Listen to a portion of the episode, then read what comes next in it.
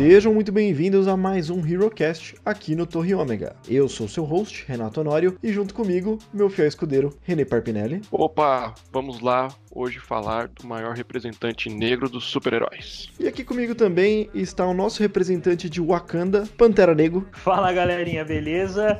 Vamos falar sobre um herói que eu não conhecia muito, tenho que ser bem sincero, mas que me surpreendeu muito positivamente. Você gostou do seu nickname do, do programa que é Pantera Negro? Sensacional, velho. Eu pensei. Sensacional. Eu pensei cinco minutos nisso. É, é eu vi que eu vi, eu vi que foi totalmente improviso. Uh, bom, vamos lá então. o HeroCast é o nosso podcast onde falamos sobre filmes baseados em quadrinhos. Você pode acompanhar nosso podcast através do nosso feed, então procure por HeroCast ou Torre Ômega no seu aplicativo de preferência ou acesse o nosso site torreomega.com.br. Nosso site recebeu uma reformulação, então deem uma olhada, deem lá um page view pra gente, ficou muito legal, tá muito bonito. É, agora a gente consegue, vocês conseguem comentar em todos os posts, criticar, falar mal da gente e elogiar também que a gente gosta. Isso. Se for xingar, xingue, xingue com carinho, por favor. uh, a nossa prioridade será falar dos lançamentos, mas entre um e outro nós vamos completando o nosso álbum de figurinhas dos super-heróis. Uh, Sente-se confortavelmente e vamos falar de Pantera Negra.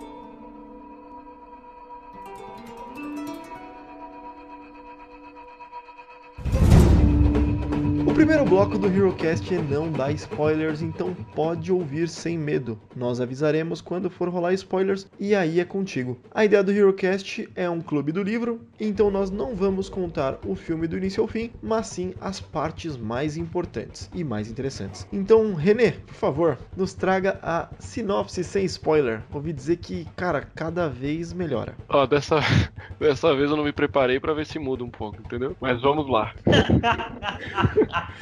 Segura na mão de Deus.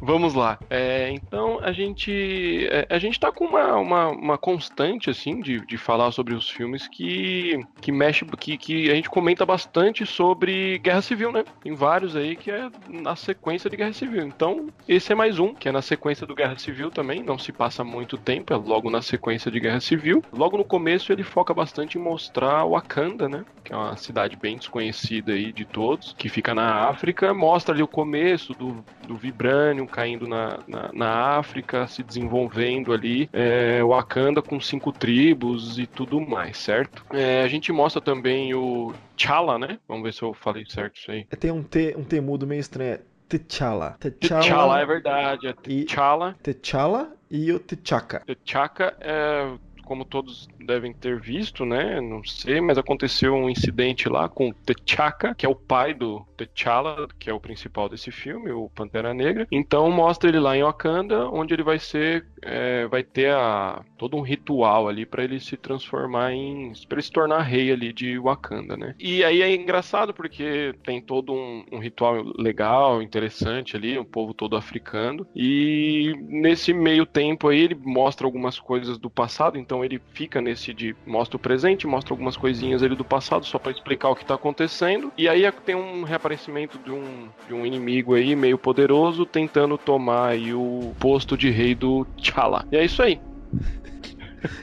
Eu preciso botar uns, uns pontinhos aqui, né, meu? Obrigado, pessoal. De... Esse foi Mas... o nosso cast de Pantera Negra. É... Falou, valeu. Caralho, esse foi o pior, a pior sinopse, cara. Tá vendo? Não me preparei, então tenho que me preparar mesmo. Me preparando. Hum, ó, mas tá valendo, tá valendo. Porque, tipo, é meio impossível alguém não ter assistido esse filme, porque, cara, foi recorde de bilheteria. E, pra falar, na verdade, dos recordes de bilheteria, Nego Neco, nos traga as informações técnicas desse filme. Bom, esse filme sensacional. Estreou agora no começo do ano, dia 16 de fevereiro de 2018, para quem tá ouvindo no futuro. O orçamento dele foi de 200 milhões. A bilheteria nos Estados Unidos no primeiro final de semana foi de 202 milhões. Esse número tá Cara, certo? Foi isso cara, mesmo? Esse número tá certo. O or- Caraca, o orçamento é estimado, ele não foi divulgado, então 200 milhões é uma estimativa, mas o da bilheteria do fim de semana tá certo, 202 milhões de dólares só nos Estados Unidos, mano. Caralho, é muito absurdo, velho. É muita grana. É, a bilheteria nos Estados Unidos foi de 700 milhões e a bilheteria mundial chegou a 1,3 bilhões. Eu acho que fez um pouquinho de sucesso, né? Deu pra pagar e deu. deu... Caraca, ele entrou no, entrou no seleto, entrou no seleto, no seleto grupo dos bilhões, né? Sim, cara, é. Assim, quebrou uma porrada de recorde. Uma porrada de recorde mesmo. É, entrou numa lista aí dos 10 mais. Com maior faturamento, com maior número de ingressos vendidos, blá blá. Cara, esse quebrou uma porrada de lista. O pessoal gosta de criar listas bem específicas só pra ficar falando que quebrou. Mas as mais importantes é, entrou nos filmes bilionários de, de, de bilheteria, o que são pra poucos. Então entrou nos 10 mais, se eu não me engano desde sempre, sabe? E tem muita coisa que tá aí que não é diminuindo nem nada, mas que por conta da inflação foi chegando até agora, tipo, sei lá, Star Wars uma, uma nova esperança, sabe? O valor vem sendo corrigido, corrigido pela inflação, por isso que fica esse número tão absurdo até agora, né? Uhum. Então, ele entrou recente, então esse número tá bem quente aí, 1.3 bilhões de dólares. Cara, que absurdo, velho. Mas É uma graninha, né? Dá, deu, pra, deu pro pessoal do estúdio ficar feliz, né? Sim. Mas fala um pouquinho aí do diretor. Então, o diretor nós temos o Ryan Coogler, Uhum. que eu não conhecia muita coisa dele, vou ser bem sincero. Na verdade, eu só tinha visto o Creed. Esse, esse outro filme dele, Fruit Valley Station, a última parada, eu não assisti. Não, não posso opinar. Sim. Eu- eu- pelo, pelo que eu vejo assim dos filmes dele, ele tem um jeitão de fazer esse filme meio subúrbio, Uhum. meio malandrips, assim, meio esse É. estilão assim, tipo do Killmonger que a gente viu no filme, vai. Sim, então, a, curiosidade ali é que é o seguinte, ele não tem muitas, muitos títulos na carreira dele, então ele tem três filmes, por exemplo, agora ele tá produzindo outro, mas ele tem três filmes sob o nome dele, o resto ou é curta ou é série de TV, então ele só tem três filmes onde ele foi diretor, mas curiosamente ele trabalhou como escritor de todos esses filmes. Então em todos esses filmes é uma visão muito única dele mesmo, e todos esses filmes, dois deles são com o...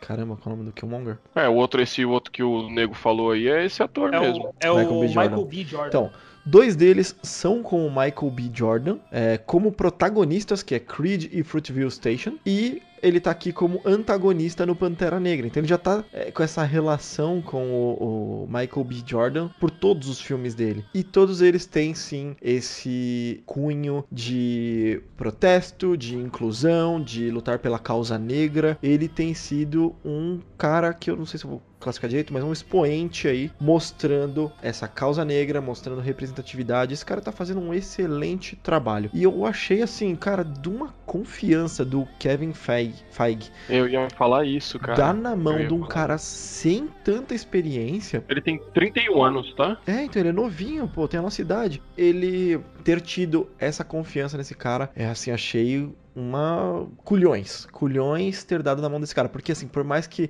ele tenha é, boas experiências, mas foram duas boas experiências, duas experiências no total, né? Tipo, ele tá vindo de duas vitórias, mas pô, são só duas, enquanto tem uma galera aí com um currículo vasto. E é um filme de peso, né? Assim, você é um filme que você apresenta o personagem e a Marvel tava vindo bem e tudo mais pra um risco bem grande mesmo e acertou em cheio. Sim, cara, um filme muito importante. Vocês gostaram da direção dele no filme? Acharam um negócio autoral? Achar... Porque eu achei. Eu não, não consegui ver tanta mão do, do estúdio nesse filme. Não sei vocês. Não, eu achei que foi muito autoral. Como eu disse, ele escreve e dirige. Então, ele escreve e dirige assim. A, a Marvel ela tem alguns toques bem claros do que, que ela quer, porque tem toda aquela direção mestre do Kevin Feige. Feige, eu não consigo falar o nome desse cara. Do Kevin Feige. Tá, é, é Feige, é Feige. Mas no geral, ela dá uma liberdade grande para os diretores. Existem algumas exceções aqui ali, sim, onde ela queria uma visão muito específica. Nós falamos, por exemplo, no último de Homem-Formiga, e Homem-Formiga tinha aquela visão muito específica, certo? Mas a gente tem aí algumas coisas bem. É... O James Gunn, por exemplo, a visão dele do, do Guardiões da Galáxia, o John Favreau com o Homem de Ferro. Ele tomou uma poda depois? Tomou, tomou uma poda depois. Mas o que ele fez, ele deu a visão dele muito clara ali, sabe? Posso, eu posso estar enganado, e vocês até me corrijam se eu estiver, hum. mas assim, esse, esse, essa malemolência, essa malandragem, você vê durante o filme o T'Challa andando meio tipo malandrinho, ele cumprimentando a, a irmã dele com aquele gesto, batendo. Eu não sei se isso é específico do personagem ou foi a mão do do, diretor, sabe? Não sei é. se isso. Eu, eu li os quadrinhos, mas no quadrinho você não. Pelo menos o que eu li, você não pega isso, sabe? Aí que tá. Essa é a parada. É dos dois, porque o personagem foi escrito por ele. É baseado no, na obra do, uh, da, da Marvel, é claro. Mas ele foi o escritor da parada também. Então ele definiu todos os trejeitos. Mas a gente tem que lembrar que assim, esse filme, além de um filme de herói, ele é um filme que ele virou uma referência de causa negra, de representatividade, de mostrar uma cultura, de mostrar a cultura africana. Então, os trejeitos, a estética, a importância que eles dão a referência de beleza africana, beleza negra, sabe? De você ter uma cultura que não foi devastada ou influenciada pela cultura europeia, pela cultura caucasiana, sabe? Isso é legal do filme, cara. Isso tudo é mérito desse cara. Esse cara é a visão dele, é ele que quis fazer isso. Eu acho maravilhoso. Eu adoro o jeito como ele conseguiu mostrar essa nova cultura que está na nossa cara o tempo todo e a gente não vê, sabe? Não chega até a cultura pop. E esse cara fez isso chegar até a cultura pop. E, cara, esse cara tá lá em cima para mim, sabe? Tô maluco para ver Pantera Negra 2. E eu vou jogar já uma polêmica aqui, vou jogar uma polêmica. Não é hora de jogar, mas eu vou jogar mesmo assim. Fala. Eu tive que ouvir de pessoas próximas a mim uhum. a seguinte frase. Mas esse filme ele é meio racista, né? Porque não tem muitos brancos no filme. Ai, caralho, velho, que, que, que ódio que. Mano, isso toda. Cara, eu vi isso umas duas, três vezes isso e toda vez que eu via, nascia um tumor em mim, velho. De ódio, cara. É, isso é uma coisa muito difícil de falar, tá? É, é não vamos nem entrar no mérito, né? Eu e o, eu e o René, é, nós somos efetivamente caucasianos. Eu tenho descendência é, negra, ok? Mas efetivamente, se olha pra minha cara, eu sempre fui tratado como caucasiano, como branco, efetivamente. É, então eu nunca sofri um problema de racismo, por exemplo. Eu acredito muito em empatia, em você conseguir se colocar em alguma situação e ter empatia pela situação de pessoas alheias. Então eu tenho empatia por essa causa, pela causa negra, mas eu não posso falar que eu vivi isso. Eu não vivi, então eu não consigo falar, putz, eu senti racismo. Eu queria tirar isso da frente, que eu e o René, a gente é caucasiano, branco, e o Nego Neco já tá aí o apelido dele, que é negro. Mas aqui a gente vai falar de algumas coisas, de falar de, de racismo, da cultura africana e tudo mais. E nós podemos cometer algum erro, algum vacilo. E hoje em dia a internet não perdoa muito. Então, ouçam com cuidado, ouçam com parcimônia esse tipo de coisa. Nós só queremos enaltecer isso, ok? Nós adoramos o filme e todo mundo aqui está em comum acordo que ele é importantíssimo para a representatividade. Se a gente vacilar em alguma coisa, pode nos corrigir, mas vem na boa, porque a gente só quer que isso dê certo. Se quiser a carteirinha, a gente joga na cara depois. É, ele tem a mesma, ele tem a mesma representatividade atividade que Mulher Maravilha para as mulheres, não? É, é um bom. É, total, cara, total, total. Dá para fazer um bom paralelo com isso aí. Mas a gente falou bastante do diretor, a gente, a gente deu uma corrida aí, né? Deu uma, uma saída. E eu acho que a gente pode falar um pouquinho da obra original que nós selecionamos. E por que o nós selecionamos? Porque não simplesmente a obra original. Bom, o Pantera Negra, ele tem diversas origens. Nós não pegamos as primeiras, porque as primeiras eram muito whatever, para ser sincero. Uh, nós pegamos uma obra um pouco mais recente, que ela é a Pantera Negra. Quem é o Pantera Negra? São uh, um compilado que tem da primeira até a sexta edição do, do título Pantera Negra de março de 2006, ok? Eu tenho esse compilado pela Salvat, aquela edição, tá até meio famoso os, os compilados deles, né? Que é aquela que faz Uhum. aquela lombada muito bonita com todos os heróis, ou quase todos os heróis da, da Marvel aí. Vou começar perguntando pra vocês o que vocês acharam dessa. Sem, sem entrar no spoiler direto ainda, porque daqui a pouco a gente vai entrar no bloco de spoilers. O que, que vocês acharam desse quadrinho? Gostaram da, da origem dele? Cara, eu achei, achei interessante, assim, porque mostra bastante o lado do, do ocultismo mesmo, assim, de, de todo. De, foi passando por gerações, assim, pra tentar, tipo, era um misticismo, assim, né? Tipo, ó, você não vai lá que você não vai conseguir invadir, e a civilização, tipo, evoluindo, assim, e tentando descobrir quem era, quem é o Pantera Negra, como é que, que, que acontece quando você vai lá. É uma visão bem diferente, assim, do, do filme até, inclusive. É. Gostei. Nego? Bom, eu vou ser sincero, eu não tinha lido. É, eu, eu pra- mano, eu li muito pouco Pantera Negra. O que eu conhecia do Pantera Negra era tipo é, participações deles em outras coisas, assim, dele, aliás, né? Em outras Uhum. coisas, Vingadores, Illuminati, essas paradas. E, cara, eu nunca fui muito fã dele. eu achava ele meio. Tipo, meio o namoro, tá ligado? Ah, o namoro é um babaca. Então, mas eu achava o, o, o T'Challa meio babaca também. Ah, eu gostei. Hum. É... Não, eu nunca gostei muito, não. É, mas eu mudei a, a minha cabeça assistindo o filme e depois lendo essa, essa HQ que eu achei. Tem muita coisa que eles usaram né, pro filme, eu achei bem legal, foi uma adaptação bem da maneira. Não vamos entrar nos, nos spoilers ainda, mas o que me afastou um pouco dela de começo foi o cara que é o desenhista. Hum, fale dele aí, que é o seu amor. É o Romitinha. Eu odeio o Romitinha, velho. Eu odeio muito o Romitinha, velho. Cara, eu não achei, eu não gosto, achei sabe, ruim o desenho eu- dele, cara. Eu não, eu não achei ruim o desenho, não. Eu achei legal. Eu não gostei do Pantera Negra em si, mas todo, principalmente os vilões, eu achei bacana. Não, É. mas é, é, depois, eu até comentei no grupo com vocês, eu acho que foi com você, não sei se foi só com a Nora, ou se foi no grupo mesmo nosso, que, cara, depois, até que o traço dele se enquadrou muito bem pra, pra história, né? Uhum. Até que depois, da metade pra frente eu já nem sentia mais tanto ódio dele assim. Talvez Cara, eu até comece a ler mais sem, sem esse ódio no meu coração. Olha que legal. É, a história, então, a arte é do John Romita Jr., que o, o nego adora aí. Eu achei uma arte bem legal.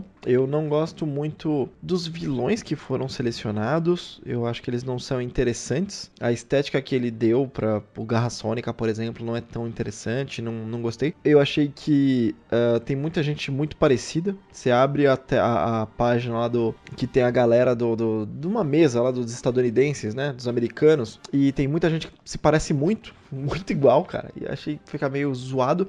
Mas no geral, especialmente os caras que são super-heróis, que tem, são bem distintos uns dos outros, eu achei bem interessante a arte dele. O roteirista, né? O escritor é o Reginald Hudlin. Ele é um diretor de cinema. E essa foi uma coisa bem legal, porque assim, eu estou aqui com o volume em mãos e ele comenta que a Marvel demorou muito para dar o Pantera Negra na mão dele. Ele tava maluco para fazer uma versão do Pantera Negra. E quando a Marvel resolveu dar para ele, era depois de pouco tempo de ter encerrado a último, o último título do Pantera Negra. E aí ele ficou muito feliz e ele disse que só precisou ele ficar tipo sucesso, é, fazer sucesso como diretor para Marvel, que aí sim querer dar o personagem na mão dele. E por um ínfimo do que ele ganhava sendo diretor de cinema. Então ele dá uma zoada na Marvel aí por ter demorado tanto a colocar na mão dele. Mas ele queria fazer uma série de histórias justamente falando da causa negra, falando de representatividade, falando de racismo, preconceito e tal. E aí quando ele foi falar pros amigos dele, ele falou: ah, cara, eu ganhei o título do Pantera Negra pra escrever. E aí os amigos dele perguntaram assim: tá, mas quem é o Pantera Negra? E aí ele entendeu que, putz, primeira, a primeira coisa que eu tenho que fazer é atualizar o cara. Daí o título, quem é o Pantera Negra? E aí ele começou fazendo essa história de origem para dar contexto para as pessoas, para falar esse aqui é o Pantera Negra, porque a origem dele era muito antiga, não lembro de quando que é o personagem, mas muito antiga, as pessoas nem sabiam quem era esse personagem. Ele tava lá, ele era o rei de Wakanda e é isso, sabe? É, eu gostei bastante desse desse compilado. Eu acho que as histórias, é, a história é boa. Eu não gostei de um certo núcleo, mas a gente fala daqui a pouquinho no nosso segundo bloco, quando a gente for destrinchar ela. Eu acho que, então, você acha que ele conseguiu, ele deu essa resposta de quem é o Pantera Negra? Você ficou satisfeito com o que você leu? Fiquei, fiquei bem satisfeito sim. Eu acho que tem muita coisa para explorar ainda, porque a gente tem um contexto muito grande do Pantera Negra, então a gente quer ver muito mais coisa do que aquilo. É, eu acho que pode ser o seguinte: você tem duas maneiras de se apresentar, na minha visão, assim, um personagem. Ou logo de cara você destrincha ele e nos próximos próximas histórias e tudo mais, você vai só desenvolvendo e tudo mais, histórias você já sabe exatamente o que é ele. Ou você dá uma pincelada, fala, opa, tem um cara ali assim assim assado e mais para frente nos próximos volumes, você vai destrinchando ele aos poucos. Pra uhum. mim, essas duas. É, é, duas maneiras de se apresentar um personagem. Eu gosto mais, é, acho que dessa segunda, e é o que aconteceu aqui, claramente. É o que aconteceu porque ele mostra a primeira ele colocando a capa do Pantera Negra. Então ele vai lá e ó, ele, agora ele é o Pantera Negra. Mas realmente você não tem é, história nenhuma dele antes, assim, dele se preparando ou, ou, como é que era. Enfim, é bem raso, né? Você já começa com ele colocando o manto de Pantera Negra. Então eu acho que tem tempo. Você, a gente não vê quase nada do pai dele, a não ser um flashback e um negócio muito, muito sucinto. Enquanto a gente tem muita história do pai dele no, nos, nos filmes. Eu achei ele muito escroto, cara. Porque, tipo, ele é muito babaca também, né? Ele apareceu muito pouco e o pouco que ele apareceu, ele foi tão babaca, mano. E eu, eu não é o T'Chaka que eu conhecia, tá ligado? Não era o cara que eu imaginava. Vamos, vamos entrar no nosso bloco 2? Então, pessoal, para quem. Não, não, não, não, não. Não. Não vamos entrar no bloco 2, não, porque o pessoal pode ter se interessado por essa, por essa HQ. Então... E aí eles podem adquirir essa linda, maravilhosa HQ diretamente pelo nosso link, que está no post. Exatamente. Boa. Então, nos ajude a manter as portas abertas quando você compra através do nosso link. Nós ganhamos uma pequena comissão e isso ajuda a que a gente pague os nossos custos, pague editor, né, Bonatti? Então, se você comprar através do nosso link, você vai estar tá não só adquirindo uma excelente história, como mantendo o seu podcast preferido em dia com as contas deles. Mas, pessoal, é, é, a gente vai entrar então agora no nosso bloco 2, nosso desenvolvimento aqui. Nós vamos falar um pouquinho dessas obras com spoilers. Então, se você assistiu, se você leu, passe agora pro bloco 2. Se não, vai ler, vai assistir, porque é bem maneiro essas histórias. Especialmente assistir. Se você não assistiu, cara, para, assiste, depois volta aqui, porque esse filme é bom demais para você tomar spoiler aqui na cara.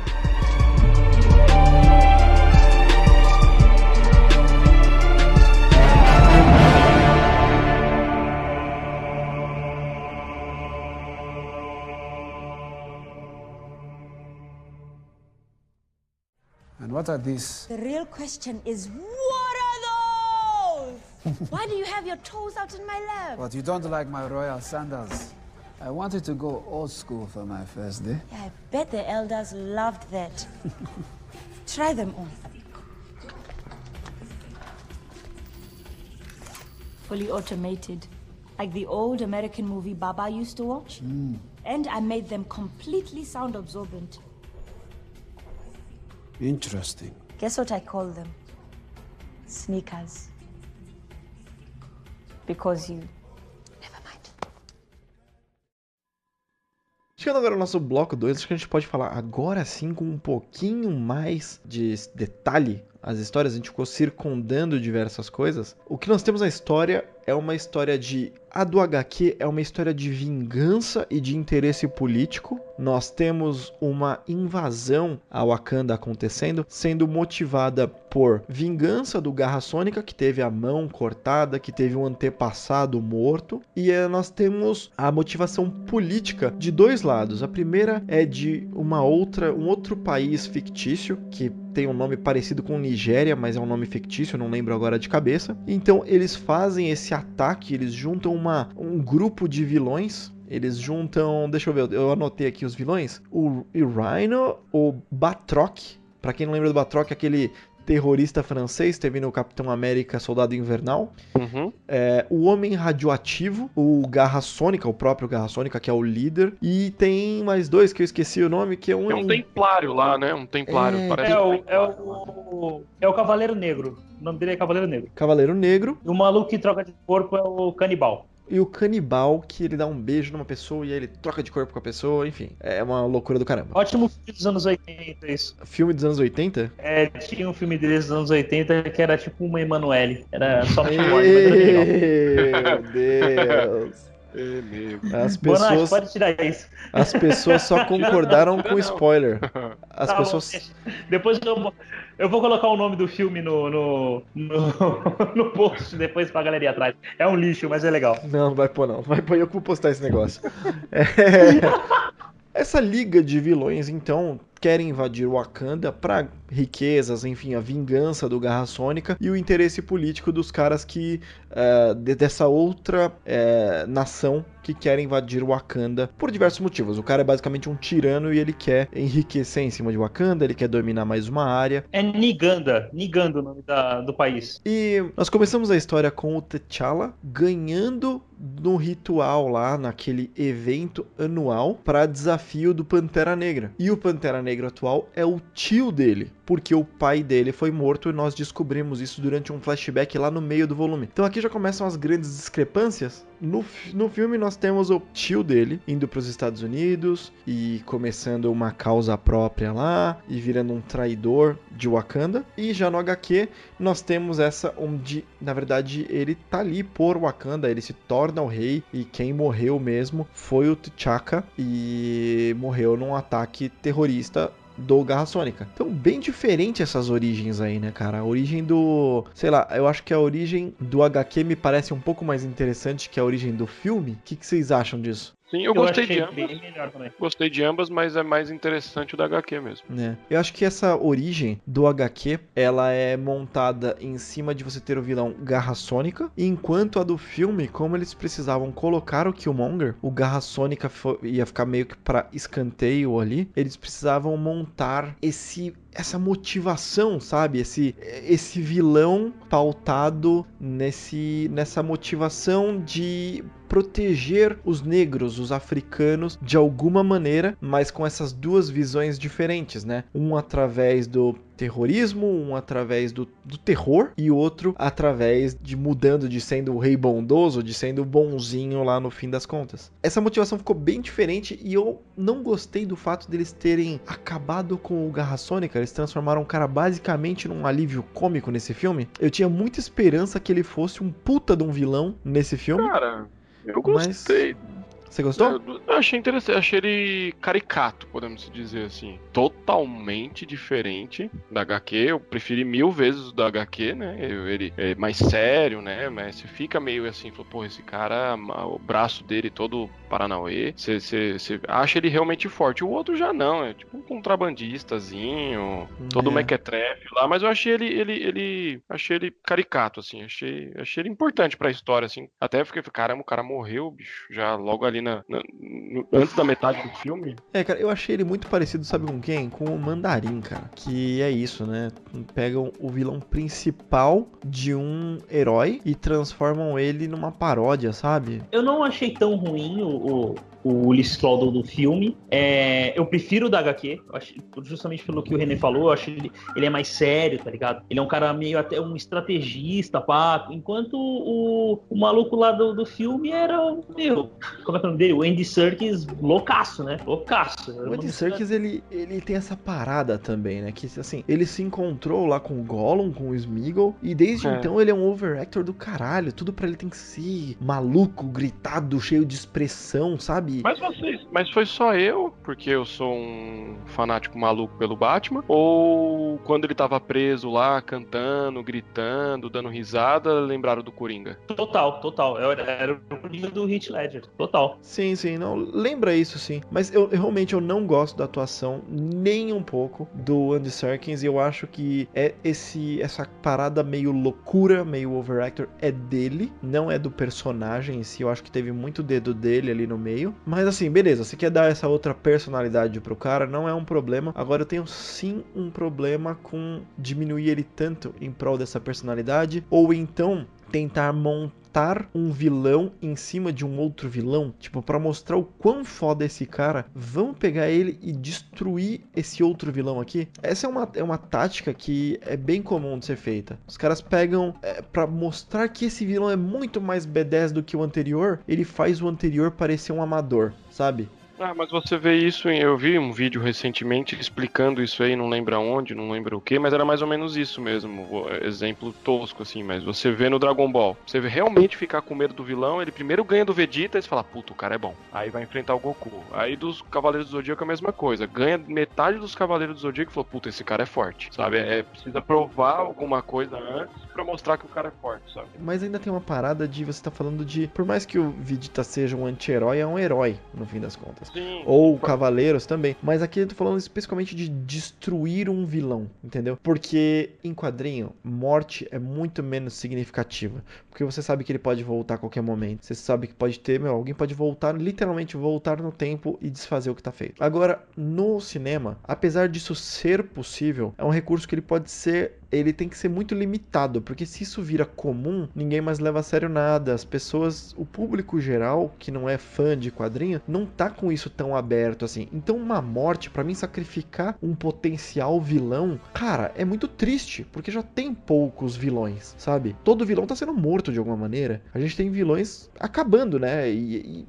você fala, cara, estão numa carência de bons vilões, porque o vilão ou ele se converte herói, ou ele é morto. A Marvel tá, tá, tá acabando com os, com os vilões, porque ele Então. tá virando a casaca os vilões, né? Você pega o do, o do Homem-Formiga, que a gente gravou recentemente. A gente pega esse aí também, que no final você fica até com um pouco de dó do cara, sabe? Você, tipo, porra, não, não precisava ter morrido tal. E, e assim, ele não é tão do mal. Ele foi lá e procurou os direitos dele e queria fazer uma, uma, uma civilização diferente, ajudar as outras pessoas, porque ele passou necessidade no- no- do outro lado, sabe? É, mal, mal menos. A gente vai chegar no, no vilão, vai discutir isso. O Garra Sônica poderia ter sido muito, pior, cara. Eles poderiam ter colocado um Garra Sônica meio, tipo, no Guerra Secretas, tá ligado? Que ele fica, ele é o puxa-saco do, do, do Destino lá, que é um cara que mal sabe falar. Sim. disso aí? Sim, Então, sim. Podia ser uma parada dessa, mano. É, não, o Garra Sônica ele tem essa outra personalidade, essa outra encarnação dele, que é uma merda, eu concordo. Mas assim,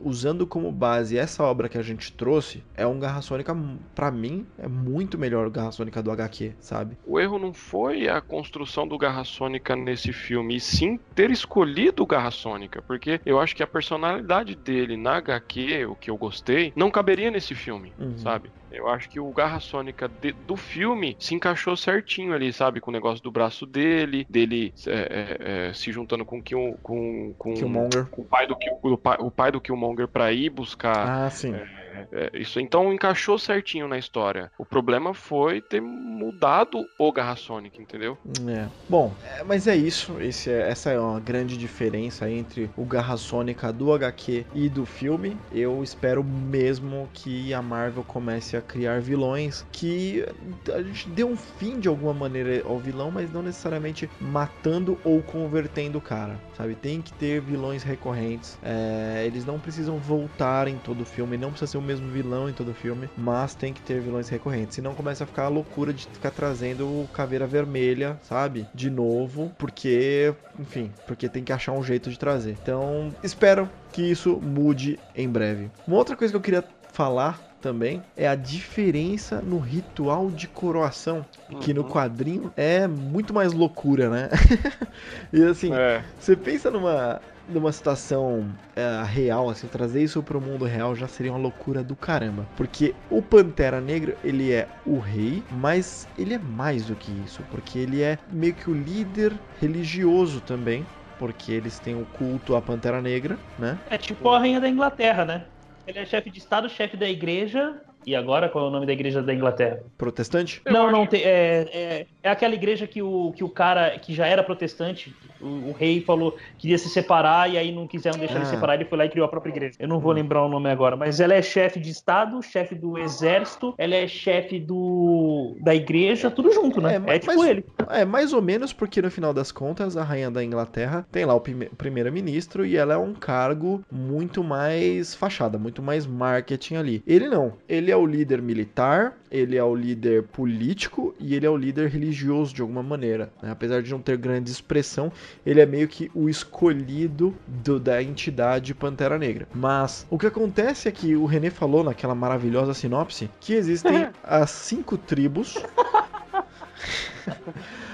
as cinco tribos e meio que cada uma dessas tribos tem uma ah, uma função ali dentro, né? eu ia falar da família real dessas cinco tribos e sempre que existe uma coroação, uma morte, o título vai ser passado de pai para filho, no caso do T'Chaka para o T'Challa, existe a possibilidade de haver um desafio. Então as tribos podem desafiar. Nós vimos no filme o desafio do Mumbaku, que é do- da tribo dos gorilas, né? É, mas pelo que eu percebi, não é qualquer um e vários. São um escolhido por tribo e esse escolhido tem que ser da realeza, podemos dizer. Exatamente. É, não é qualquer guerreiro, é tem que ser um guerreiro tipo filho do líder, alguma coisa do tipo, né? Ele tem, ele tem que ter sangue real. Esse é, o, esse é o que eles falam lá. A quantidade não falam, assim, se é, todo mundo pode desafiar. Tem, sei lá, tem três príncipes ali do, do, do Mumbaco.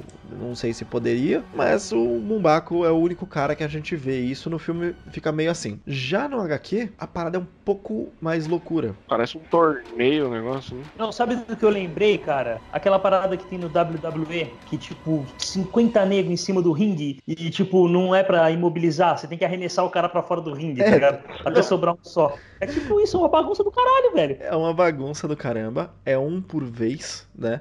Mas qualquer wakandiano pode desafiar. Não, e é uma vez por ano. Então, cara, é muito é muita loucura e muito violenta. Que é isso, né? Eles fazem aquela parada dele ser treinado, a pessoa tem que ser treinada. Eles falam que se a pessoa não foi treinada desde o nascimento, ela não tem a menor chance. É. Mas Não, e a, a- a é do muito estranho. filme é, é inigualável, né?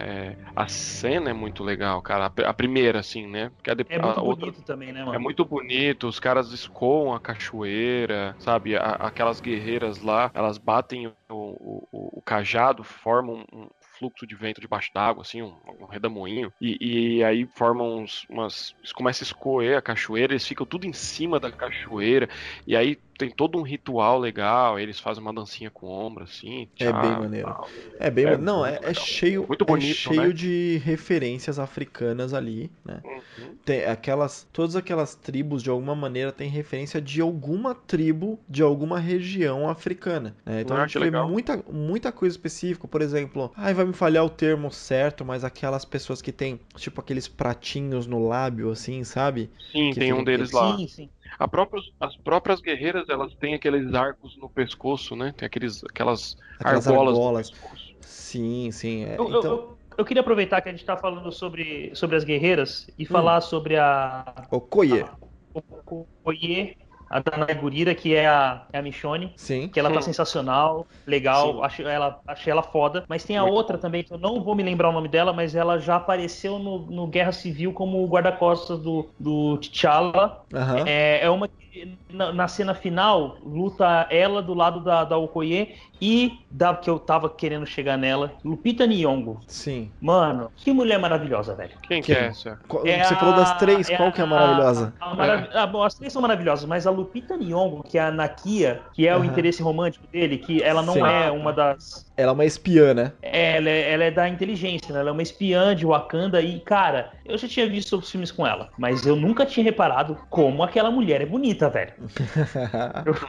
Mano, Eu- Bonita mesmo. né, eu tava, eu tava, eu tava assistindo o filme com a, com a Ana Paula, com a minha esposa. Cara, eu olhei pra ela e falei, mano, essa mina, cara, é um tapa na cara, velho. Aí eu, eu falei pra ela, meu, essa mina, ela fez Star Wars, ela é aquela anãzinha, que eu agora eu esqueci o nome dela, cara. Que é aquela Ah. que usa o óculos gigante. Ela é um personagem CGI, que ela é, É, a barman, CGI, é. que, cara, que, que merda, né, velho? Que, que participação ridícula dela lá. Cara, Você tem um bagulho maior pra ela, né? mano? nossa, é, Aquela- com certeza, velho. Ela, ela foi super aclamada por, foi 12 anos de escravidão que ela fez? Isso, isso. Porra, é isso que eu tava. Esse filme é sensacional também. Ela foi reconhecida como uma puta atriz, aí dão um personagem de CGI com uma participação nula pra ela. Puta, e aí depois, ainda por cima, no segundo, fizeram ela aparecer por holograma porque sim, sabe? Porque o- acho que alguém esqueceu de colocar ela na porra da trama. E aí falou, puta. Puta, pagamos, pagamos, pagamos a Lupita pra fazer três filmes. que, Mano, enfia ela em algum lugar. Ah, vou colocar ela aqui num holograma de 10 segundos. Ah, velho. Nossa, Star Wars, tô falar- por aqui de Star Wars, velho. Para de falar mal de Star Wars, vamos falar bem da Lupita Nyong'o. Mas, não, é, vamos lá, vamos falar da, da Lupita e da personagem dela que é a Nakia, ou Nakia, eu não sei pronunciar. É, E eles são aqui, ó. ela tem aquelas, aquelas armas muito legais que são uns discos, aqueles discos donuts, né? Parece a arma da Xena, você lembra nome da Xena, Princesa Guerreira? Aham. Caraca, eu ia até dar o gritinho dela aqui, mas deixa quieto. ah, muito bom. Eu E- achava que era que esses discos rodavam, cara. Podia usar uma tecnologia ali que esses carinhas ficassem rodando o tempo todo, sabe? Eu achei que eu achei que podia ter, ter investido mais ali em fazer o negócio quicar, tipo o escudo do Capitão América que quica em tudo quanto é canto, sabe? Sei. Mas eu achei bem interessante. Mas você tá esquecendo de uma outra mulher muito Ah, interessante, Pra mim que é mais é a Shuri. Essa eu achei mais bonita. Letitia Wright. A Letitia Wright, eu conhecia ela só da participação dela lá em Black Mirror, que ela tem uma participação em Black Mirror que é maravilhosa. É um dos melhores episódios de Black Mirror que tem. Caraca, qual que é, meu? É o Black Museum. É o último, se eu não me engano. O último da última temporada que tem. Ah, não assisti ainda. É Tá bem, bem interessante. É um- é um episódio especial, né? Então é um episódio bem maior. Enfim, ela tem uma puta participação. Ela é a personagem central do negócio. E a gente tem aí a personagem dela, Shuri. A Shuri é a nova referência tecnológica. Muitos dizendo que o Tony Stark vai morrer e ela vai ser a referência tecnológica do universo Marvel. O que, que vocês acham da Shuri? Não, eu vou ter que fazer já o meu, o meu, que, o meu object. Não dá pra comparar o Tony Stark com a Não, Shuri, mas não, velho. não, não estamos Tipo, ela comparando. tá- ela tá É, anos não dá pra na frente. comparar. Ela tá anos na frente do cara, velho. Caralho. Eu não Quando acho. ela dá aquele calabouço Não. do Banner, mano. Não, eu não acho, eu não acho, assim, eu acho que assim, não dá, é, ela pode realmente estar na frente, mas eu acho que não dá pra comparar quem é mais inteligente ou não, porque a tecnologia que ela tem, cara, é a mesma coisa você, você falar quem que é mais inteligente agora, um, um homem das cavernas ou a gente, sabe? Tipo, óbvio que a gente, porque a gente tem Ah, aparato aí- para mas- isso, entendeu? Eu acho engraçado que vocês estão falando assim, não dá pra comparar, mas ela tá na frente. Quando vocês falam ela tá na frente, vocês estão comparando, Tá gente. comparando. né? Ela tá, ela tá Não, na frente por causa da tecnologia, não por É, causa mas dela. a gente, mas então, aqui a gente não tá fazendo tipo um teste de QI, ver quem tem mais pontos de QI, mas é quem tá desenvolvendo as melhores tecnologias, né? É, não, não. Na verdade, ela não- o problema dela não é tecnológico. Tanto é que aquele cala-boca que ele- ela dá no, no Bruce Banner sobre o Visão, quando ela fala por que, que você não fez tic tic tic tic tic tic, ele, ele, não, ele, ele sabia do que ela tava falando, só que ele fala assim, ah, porque a gente não pensou nisso. Então Sim. eles sabiam do que ela tava falando, só que eles não tiveram a ideia. E ela teve. Então, Então vamos não tem, lá. né? é- é- ela, E ela é uma menina de, sei lá, 20 anos, velho. é- essa é e uma o Tony parada. Stark já tá com 85.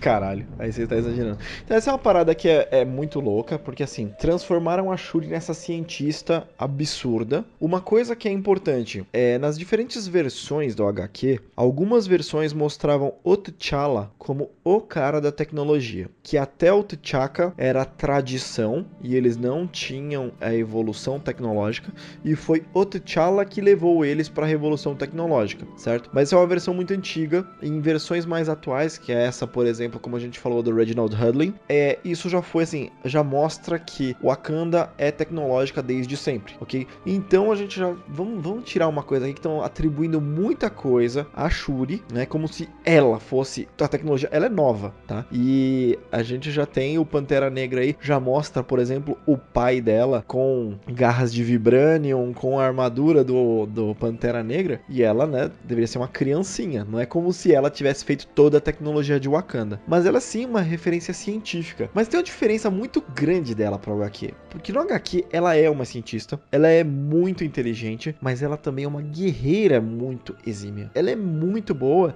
e ela usa o, o, o manto do Pantera Negra por um tempo. Ela Olha. também vira Pantera Negra. Eu, eu não sei para onde estão levando essa personagem, mas eu gostaria muito que ela virasse a Pantera Negra. Ia ser legal. Você É, viu na na HQ? HQ Ela agora- queria até desafiar, né? Ela queria desafiar. Sim. Na HQ mostra lá que ela queria, quando ela descobre que o irmão dela ganhou, ela fica puta da vida porque ela queria participar. E ele entrou na frente dela, né, pra, pra desafiar. Mas ela também desafiaria o tio dela pelo título de Pantera Negra. Então, é, é, ficou meio assim. E aí, eu tava batendo um papo ah, com o Johnny lá no saque, no Super Amigos, no Super Amigos, e a gente falou. ah, não lembro como a gente chegou nesse assunto, mas a gente falou sobre o que, que vai ser do Tony Stark. E meio que começou uma- a nascer naturalmente uma, uma teoria ali de que a gente tem a continuação do Homem de Ferro quando ele morre. Eventualmente nos quadrinhos o Homem de Ferro morre e ele vira uma inteligência artificial, tipo Jarvis, sabe? E aí ah, existe a criação da Iron Heart, que é aquela menina que eu esqueci o nome dela, mas que ela é negra, tem um Black Power grandona e ela veste a armadura do Homem de Ferro. E ela vira a nova Homem de Ferro, né? A mulher Mulher de Ferro. E é complicado porque tem a Pepper Potts também tem armadura, mas enfim. Que é resgate, né? É, a Pepper tem a, a resgate e aí ela carrega o, o nome de Homem de Ferro. É, a gente começou a co- conversar sobre essa teoria de como se. Peraí, a Shuri é totalmente tecnológica. Hum, será que ela vai ser a nova Homem de Ferro? Eu acho bem interessante isso acontecesse, mas eu gostaria que não acontecesse. Eu gostaria que realmente ela fosse a Pantera Negra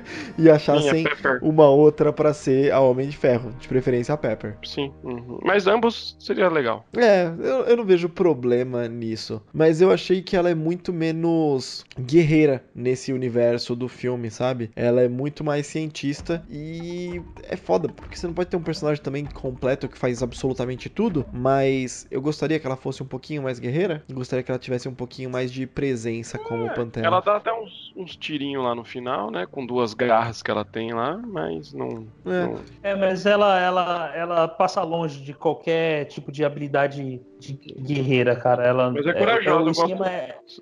Ah, sim, per- isso sim, isso ela tem mesmo. Sim, são três personagens que eu gostei pra caramba, assim. É, é- é o, a- ela, né? A, a Shuri, né? O Killmonger e a do Game of Thrones, do Walking Dead aí que vocês falaram. O dela. a Danai Okoye. Gurira. É muito legal, cara. Gostei do, do- do- dos três dos três personagens, assim, são é engraçado você é, tipo, você ter tão tantos personagens assim chamativos assim num filme, né? Uhum. Que, que se destacam, né? É, uma coisa, coisa importante aí é que a gente falou da- da- das múltiplas cu- culturas, de múltiplas tribos e tal, mas a gente tem, mesmo dentro de Wakanda ali, né, muitas tribos diferentes, muitas, é, eu posso dizer, classes diferentes de guerreiros. Então você tem a Guarda Real, que elas todas usam vermelho e usam lanças, todas elas são carecas, né? Aí você tem o pessoal da Guarda da Fronteira, que tem rinocerontes que usam aqueles mantos que viram escudos, que Muito legal. Cara, que interessante, muito, muito É. legal. Muito maneiro aquilo, cara. E eles usam Caraca, mais. Eles usam aquelas espadas que são aquelas espadas árabes, né? Que são aquelas espadas Sim. curvadas. É. Que é, é- bem interessante. Você tem a tribo dos gorilas, que é o Mumbaku, lá, que eles usam, enfim, ah, espadas e tudo mais, mas coisas mais é, blunt weapons, né? Ele usa tipo um cajadão, assim, com uma bola na ponta, um, um negócio um pouco mais porrada. Enfim, você tem todas essas tribos com diferentes, diferentes acessórios, diferentes técnicas de luta que, nossa, cria uma variedade muito grande, é né, muito- cara, de luta. Muito legal, cara. Eu achei muito interessante, teve uma coisa que o Jovem Nerd falou que assim, teve um filme, teve, te- desculpa, teve um trailer do Guerra Infinita antes de lançar Pantera Negra. E aí, tipo, mostrava o exército de Wakanda, né? E meio que whatever, Tudo né? padrão. Tipo, um, monte, um monte de gente parado esperando vir né, todos aqueles monstros atacarem. Eles estavam simplesmente parados. E os- eles usam, tipo, aquelas umas capas, né? Uns mantos que parece, parecem ponchos, né? E aí depois teve o filme do Pantera Negra. Aí o Jovem Nerd falou: Cara, depois de ver Pantera Negra, isso dá outro contexto, né? Porque você sabe que os ponchos são, na verdade, escudos, sabe? Escudo de energia, e aí faz uma diferença enorme. Que aí sim parece um exército, parece armado e tal. Mas antes disso parecia só, tipo, uma galera parada, colorida, esperando o pessoal atacar, né? Uhum. E o Mel Gibson gritando lá do fundo, né? Hold! O... Uma parada que eu queria falar também é sobre o Vibranium, que são as. Cara, como eles estão usando o Vibranium pra qualquer merda, pra tudo, pra justificar O tudo. verdadeiro bombril, né, cara? Nossa, cara. Isso eu, não, isso eu não curti, velho. Isso eu não tô curtindo nem um pouco. Que. Ai, velho, sei lá, ó, a gente tem uns disquinhos de Vibranium que são tipo pulso eletromagnético, que desabilitam os carros lá, né? Ou controla o carro, né? É, exatamente, ou controla o carro. Aí você, tem a função básica dele que é absorver vibração. Então tem ele absorvendo a vibração e, e aí eventualmente você consegue devolver essa energia acumulada. Achei legal isso da armadura dele, da, da armadura do, do, do próprio Pantera Negra. Achei bem interessante isso. Que foi feita durante o filme, né? Na verdade, foi no. no... É, eles, ela apresen- começou com ela, né? Apresenta que é pra vender um boneco novo, né? Um que tenha luzinhas negras dessa vez. luzinhas negras, não, luzinhas roxas dessa vez, né? Poxa. É, mas tudo bem, cara, porque foi assim uma estética bem interessante, foi bem mais legal desse jeito. E tem uma. que- E, e eu, eu vi algum lugar que aquela dourada que depois o Killmonger usa, que ele não gosta muito, que ele falou assim: ah, essa aqui chama muita atenção, tal, ostenta, quê. ostenta demais. Ostenta demais. É, é conhecida. Eu não me aprofundei nisso aí, mas parece que ela é conhecida, assim, aquela armadura dourada. Hum, é, eu não fui atrás disso, mas Bom, o Killmonger ele existe nos HQs, né? Sim. Então, talvez Pode ele tenha ser que usado seja aí. dele. É, pode ser que seja dele mesmo, não tenho certeza. Mas, cara, aí você tem Vibranium interferindo nas plantas e gerando as plantas. Planta do, do, poder, do, né? do soro do super soldado. Aí tem Vibranium na medicina. Aí o, o próprio Andy Serkins, lá quando ele tá preso, que ele tá falando lá com o, o Everett Ross, né? Que é o nosso Bilbo. ele tá. Bilbo é- é, é incrível, né? Que é o. é o Gollum conversando com o Bilbo. Mas Verdade. quando eles estão lá conversando, ele fala: eles usam pra tudo, eles usam pra medicina, eles usam pra aviação, eles usam pra eh, eles costuram nas suas roupas. Cara, que merda, né, velho? Que banalidade. Costuram nas suas roupas, cara. Eu, eu fiquei curioso só pra saber, tipo, aquela parte que ele toma aquela plantinha lá, aí tem. Aí ele vai lá ver o. Vai no mundo do Rei Leão lá, né? Aí. é, aquilo foi referência clara, né, meu? Caralho. É. Não, não vai falar que não foi referência de Rei Leão. Não, cara. Ah, não, tem nos cara, quadrinhos. Muito antes de Rei Leão, cara. Ah, não fala assim. Aí, como é que ele toma um líquido X e tira os poderes, sabe? Putz, isso aí, a única coisa que eu não gostei do filme foi isso. É. Tipo, ele toma um soro e fala, não, agora você vai pra batalha. Pra ser mais justo, você tem que ir de pau a pau. Beleza. Uhum. Aí toma um bagulho, sai o poder. Aí vai lá, come a planta, volta o poder. Caralho. É, lembrando que não tem nada disso no quadrinho, pelo menos nessa versão que a gente leu, né? Os- Nada. Os poderes não tem, ele, ele simplesmente luta muito bem. E aí sim, com a roupa do Pantera Negra, ele tem acesso a uma série de coisas. Melhorias de força, de tem Vibranium para absorver impacto, então ele é muito mais resistente. Mas essa planta aí, ela não tem. Ela tem alguma versão do HQ, não vou lembrar qual agora, mas ela não tem nessa versão do HQ que a gente tá usando aqui como referência. Os caras absorveram isso de algum outro lugar. Mas assim, sem problemas, né? sem problemas. Eu acho interessante ele ter esses superpoderes aí pra diferenciar ele. O negócio de ter a plantinha do reverso meio, é, tá bom, né? meio estranho mesmo. Mas, cara, essa parte a gente deixa passar. Mas, cara, achei muito interessante também. Aí a gente tá indo e vindo de várias coisas interessantes, mas assim, o erro do pai não se tornar o erro do filho, né? Então, achei interessante que, inicialmente, ele quer seguir o legado do pai, que é considerado um bom. Foi considerado um bom rei, foi considerado um bom líder. Então, ele tá seguindo os passos do pai dele, mas ele vê a quantidade de merda que o pai dele fez. O pai dele foi o responsável pela criação do Killmonger no fim das contas, né? Mas então, fez bosta, velho. Fez. Aí, ah, eu vou ser, eu vou ser polêmico. Vamos discutir Então, então. Vamos discutir. Isso, vamos discutir isso. Era isso que eu queria chegar. O que, que vocês Então, fariam? eu achei que o que ele fez foi o justo, foi o certo, sabe por quê? Antes de ser pai e ser exemplo perfeito, ele é o rei, tá ligado? Ele é o líder. Ele tem que zelar pela nação. E o que o irmão dele fez foi traição, que poderia ter acabado com a nação deles. Então, Uhum. tipo, cara, o cara tinha que ser. É tipo o Ned Stark, tá ligado? Porra, ele tá com dó do maluco no primeiro episódio do Game of Thrones lá, porque o cara tava com medo e fugiu. Ele vai cortar a cabeça do cara. Uhum. Entendeu? E nesse ponto, isso daí eu achei que não. Na época que eu assisti o filme, ainda fiquei, porra, mano, que vacilo do cara. Tá vendo? Não, Matou o maluco. É, é por causa Mas dele o que o. ponto- que não, o- mas o ponto não é esse. O ponto é deixar o moleque lá. O Exato. vacilo não é matar, não. O vacilo não é matar, porque ele não ia matar, ele ia É, prender. foi- Uhum. Isso, então. E ele matou protegendo aquele outro cara. O irmão dele causou a própria morte. Isso, beleza. Isso não é Isso dúvida. beleza. O É. outro cara que, no final das contas, era o Forrest Whit- Whitaker, né? Sim, É, sim. é o mago lá, sei lá como é que é. O Zari, Ziki, Ziri. É o Ziki Zira, pronto. O É mago- o. É o. É o, é o cara que no. Era, é o Como é que era? Ratinho, É o cara que cultiva. do- É o cara que cultiva as plantinhas lá. O cara É. do Rei Leão, ele era, é o cara que mostra o Simba. É, não, não, não fala isso. O Renato não tem nada a ver com o Rei Leão. Não fala isso, não. Ai, meu Deus do céu, É, eu vou te falar. o Rei Leão, bicho. Igualzinho. Só faltou outro carro aqui na batata. É, quando o Simba vai lá e vê o pai dele lá nas nuvens, o pai dele desce, o pai dele desce da, o macaco. Vai, continua. O, o- o ponto, o ponto, nego. O ponto é ser deixado. Não, ok. Ok, aí. aí o Renato vai ter um treco, bicho.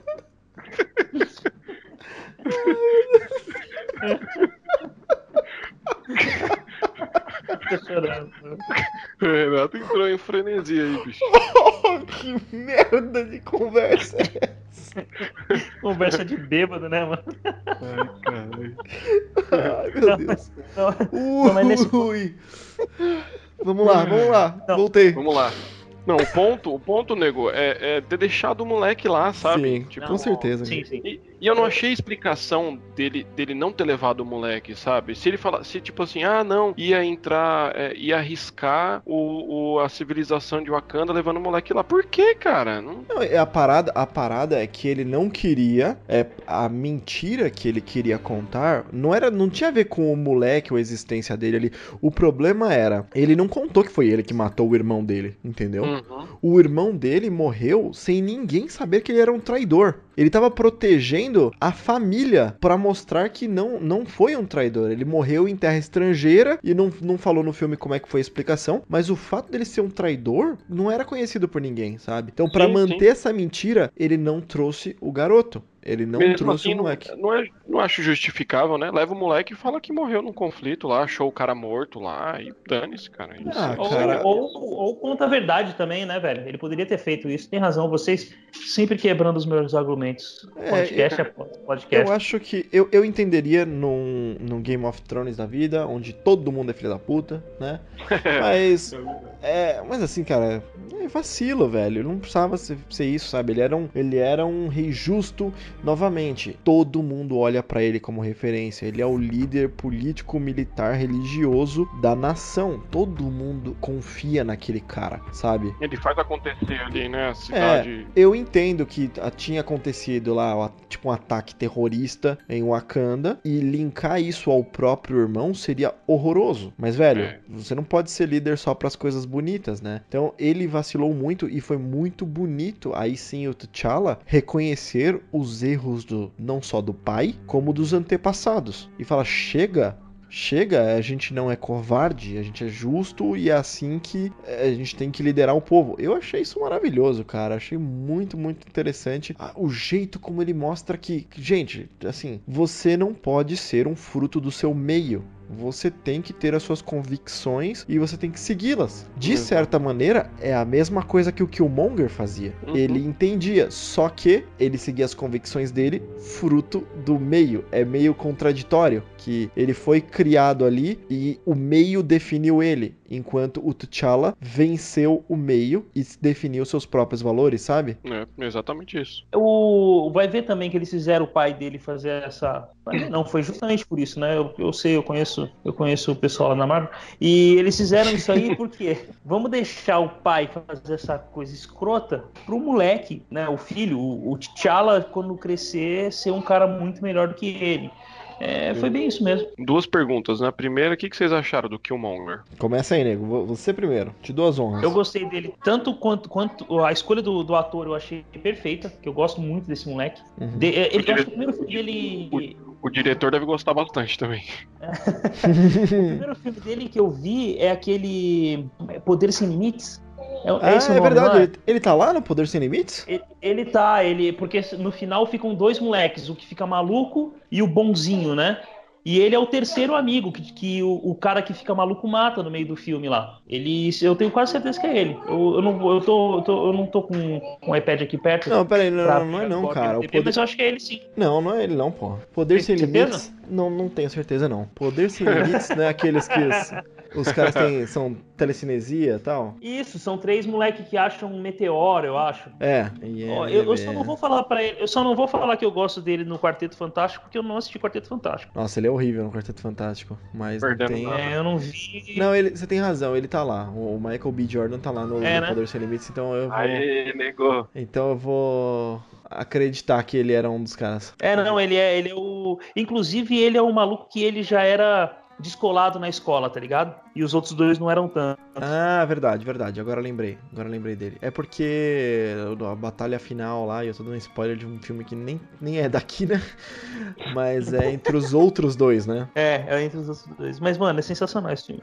Enfim, o Killmonger, gostou ou não gostou? Killmonger, eu gostei bastante dele. Ah, eu acho que a escolha. Primeiro, a, a escolha do ator foi excelente, mas ele foi aquele vilão que você consegue entender as motivações. Aquele que você começa a questionar se o cara tá realmente errado, sabe? Então, depois, assim, quando ele começa a falar de vamos mandar um monte de arma e, e matar tudo quanto é pessoa que não é Opressor. negra. Porque, porque eles não falam. Não, não é. É, é foda, eles ficam circundando o, o, o- a palavra negro, né? Pra não falar vamos matar todo mundo que não é negro. Eles ficam falando nosso povo, our people, sabe? Mas eles ficam circundando o termo inteiro. Mas na real é assim, quando ele falou vamos matar todo mundo que não é negro, ele me perdeu aí. Eu falei, beleza, essa é a parte vilão maluco do caralho. Eu não entendi por aí, não. Eu acho que pode ficar entre linhas que sejam os negros, mas eu acho que é. é- não, não, não, não- não vi com essa, com essa visão assim do tipo, ah, vamos matar todo mundo que não é negro. Não, vamos matar os opressores, né? Porque Isso, ele, isso. ele, vivi- Ele ele fala isso numa- ele vivia, ele vivia ali no gueto, né? Ele vivia numa comunidade pobre e tudo mais. Provavelmente o governo roubando, os ricos esnobando e tudo mais. Não sei se ter negros, assim, sabe? Se podia generalizar.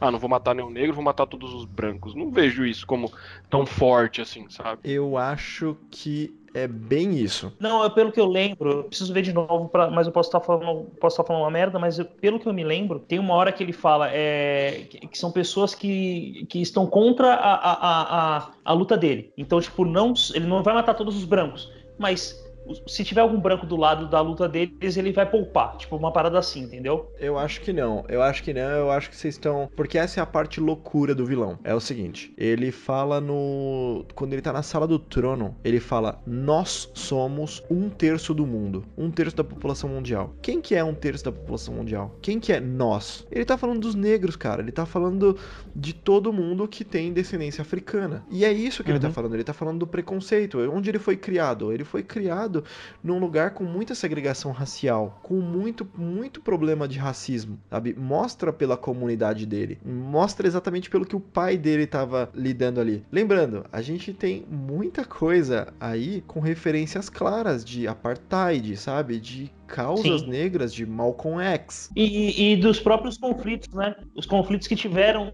na onde, aonde ele foi criado na Califórnia, né? Eu não vou lembrar exatamente, o- foi no começo dos anos 90 que tiveram aqueles conflitos seríssimos, né? Justamente na, na, na, na vizinhança onde ele foi criado, né? E onde o, e aonde o diretor também foi criado, inclusive. Então, pra mim, isso tá bem claro que é, é usando realmente essa classificação, os não negros, sabe? Os caucasianos, os colonizadores. A Shuri chamou, chama o cara de colonizador, sabe? Sim. Eles Uhum. têm essa visão, sim. é, então, isso aí foi pra muito mim, forte, assim, né? Quando ele falou isso aí, tipo, ficou na cara, assim. É, porque é isso, tipo assim, ela tá ali, tá? não é como se ela tivesse, ela quisesse matar o Everett Ross, né? Não é uma coisa violenta lá, mas ela chama ela de colonizador, de certa maneira brincando, de certa maneira, tipo, dando uma cutucada, sabe? Sim, com certeza. E pra mim é bem isso, eles estão, eles não, né? O Killmonger tem a ideia justamente de mostrar, cara, chega dessa palhaçada. Nós seremos os novos colonizadores. Eu aprendi com eles. Eu aprendi com eles e vamos usar as táticas deles contra eles. Ele fala isso no, no filme. Então eu acho que é bem isso mesmo, cara. Você não gostou dele por, por essa fala, alguma coisa ou não? Não, não, não é, não é esse esse o ponto, assim. Eu, eu não gostei quando ele mostrou a loucura dele. Ah, Assim, tá. eu acho que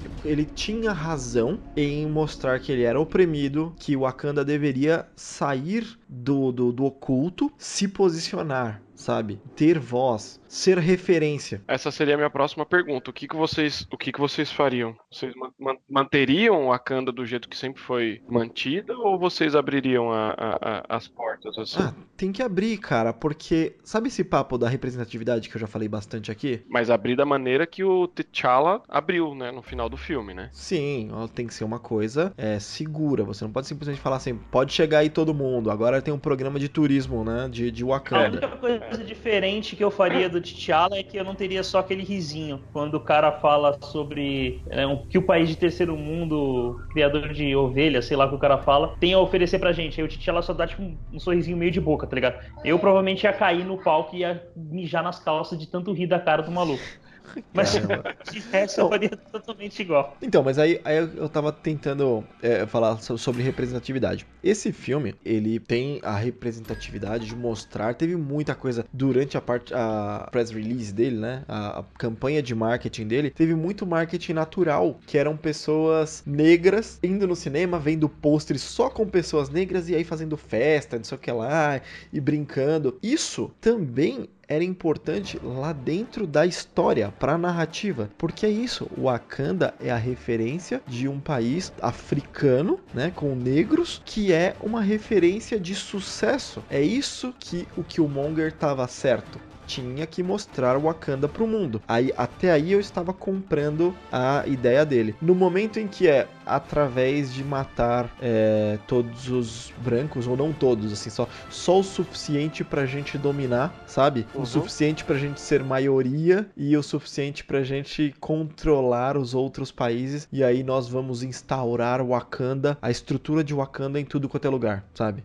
Então, Isso aí foi a é merda. tá a diferença dele, por exemplo, o Thanos, né? Hum. O Thanos tá mais ou menos parecido com ele. Você compra o barulho dele até você falar, caralho, mas é um genocídio universal, né, mano? O cara vai matar metade do universo. É que o Thanos ainda tem um boi porque ele não coloca, não coloca classe social, não coloca credo, não coloca nada. Ele fala que vai ser aleatório, né? Sabe, isso é uma coisa que é onde desvaloriza as lutas por qualquer minoria. Esse é o problema que a gente vê por aí. Eu vou fazer o paralelo com feminismo e feminazi, que é o que o pessoal puxa bastante, certo? Ok. Feminismo prega o quê? A igualdade. Só, só- só uma entre- coisa, só uma coisa. Nós estamos começando a andar por terrenos pantanosos. Estamos, É. estamos, mas, mas a gente vai ter que, porque eu não vou conseguir me segurar. Mas, por exemplo, o feminismo ele prega o quê? A igualdade entre os sexos, ok? Igualdade de tudo, de oportunidade, de, de- assim, de você não ter uma diferença de valor salarial, de qualquer tipo de preconceito, enfim, a igualdade, certo? E aí você tem o que eles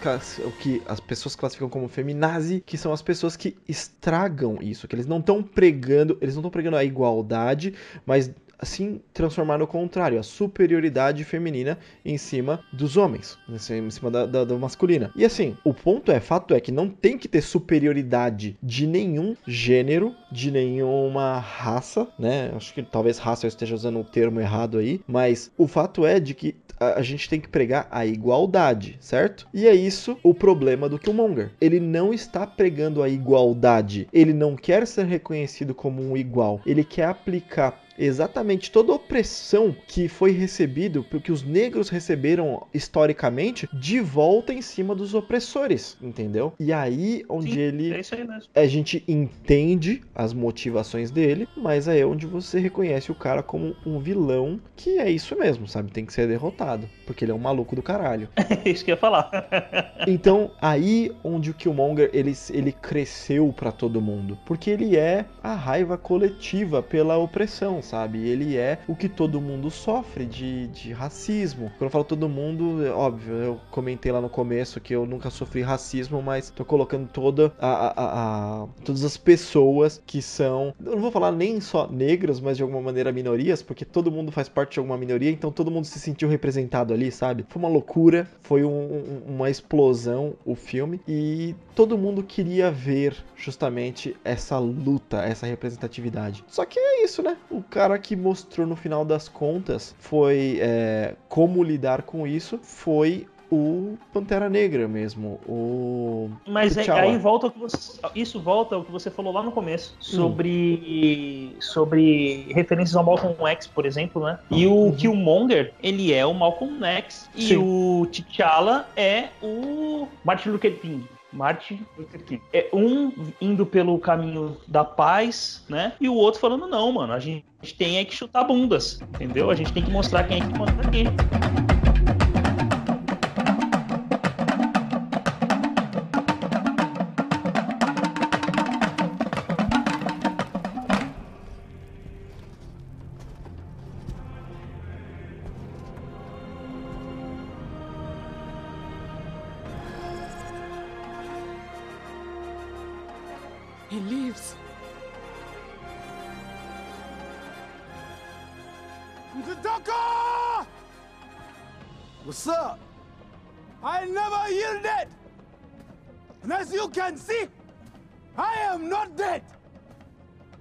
That challenge shit is over with.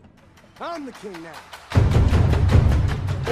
Ok, então uh, acho que a gente pode voltar pro filme para discussões um pouco menos profundas que isso e voltarmos pro nosso, nosso filminho de super-herói. Mas é uma parada muito legal também, aí só tô trazendo essas curiosidades assim, né? O Killmonger, ainda falando do Killmonger, tem aquelas tatuagens que mostram quantas pessoas ele matou. Cara, aquilo ali é uma tatuagem ou é tipo uns piercings internos, cara? Pra... É... Ele fala que é não, tatuagem, é aquela... mas pra mim aquilo ali é um é... piercing interno, cara. Não, é... aquela parada que faz com, com brasa. É, eu falo tatuagem porque é um, tem o um nome de tatuagem, não sei o que lá, mas não é tinta. É uma cicatrização. Ele fere o corpo para aquela cicatriz ficar daquela maneira, sabe? É tipo, é tipo uma queloide. Tipo adolescente que pega, pega fósforo e começa a escrever a primeira letra da pessoa que gosta, sabe? Deus. E aí depois Meu fica Deus, marcado. É, não, porra. Renato, a gente, a gente estudou junto, cara. Não lembro disso é, não, cara. Você nunca viu. Você nunca viu minha nádega esquerda. Tem um René bem grande escrito lá. Sabe aquele negócio que fala, ah, legal, mas em você? Eu achei legal. tipo, eu achei da hora, achei muito louco. A estética é bem maneira mesmo. É, a estética é muito louca, mas não, não faria. E qual de vocês dois estava criticando? Ah, era o Nego. Tava criticando o CGI da luta, né, Nego? Ah, isso é ah, verdade. Não, não, não só da luta, no, velho. Lá, no, lá, no, trem, eu acho. Só, só peguei aquelas do trem lá, a luta final lá. É mas os, os rinocerontes também, velho. O rinoceronte parecia aqueles os porcos do, do Hobbit lá, quando chega o, o exército dos anões, cara. Eu achei bem porquinho também, cara. Cara, é, eu achei que. Mas eu achei que a composição das lutas, das batalhas campais, estava muito muito bem feita. Eventualmente uma coisa ou outra tava meio de fora, fora mesmo, mas assim, tem uns behind the scenes na internet que dá para você buscar que mostra a composição criando assim o campo de batalha. E cara, que maravilhoso, porque nada daquilo tá lá, sabe? E eles vão compondo os pedacinhos e vai ficando lindo, cara. Eu achei feio, mas funcional. É, funcionou. É tipo, não ia dar pra né, fazer um bagulho tão. Oh, é... Se bem que né, com o que eles ganharam depois podia fazer, né? mas o dinheiro não dá pra botar no tempo, então tudo bem. Não, mas o próximo vai. vai... O próximo vai arrebentar. Nossa, vai, o não, que não, vai ter não, de investimento? Não me tirou do filme. Não me tirou do filme o, o, o CGI. Assim, me incomodou, mas tipo, falei assim: caraca, que cena. Puta, tá meio feio, mas caralho, que chute foi esse? Tá ligado? Foi um bagulho meio assim. É, eu gostei da diversidade do negócio, sabe? De, tipo, do, do, dos estilos de, de tribos, de repente de rinoceronte aparece na parada. E aí eles lutando cidade, entre, entre eles, né? É, a cidade é linda, né? A cidade é linda, mano. É um bagulho tribal, mas moderno, tá ligado? É um é. bagulho, mano, é muito, muito da hora, cara. Quem, quem criticou esse filme aí é porque é muito dodói.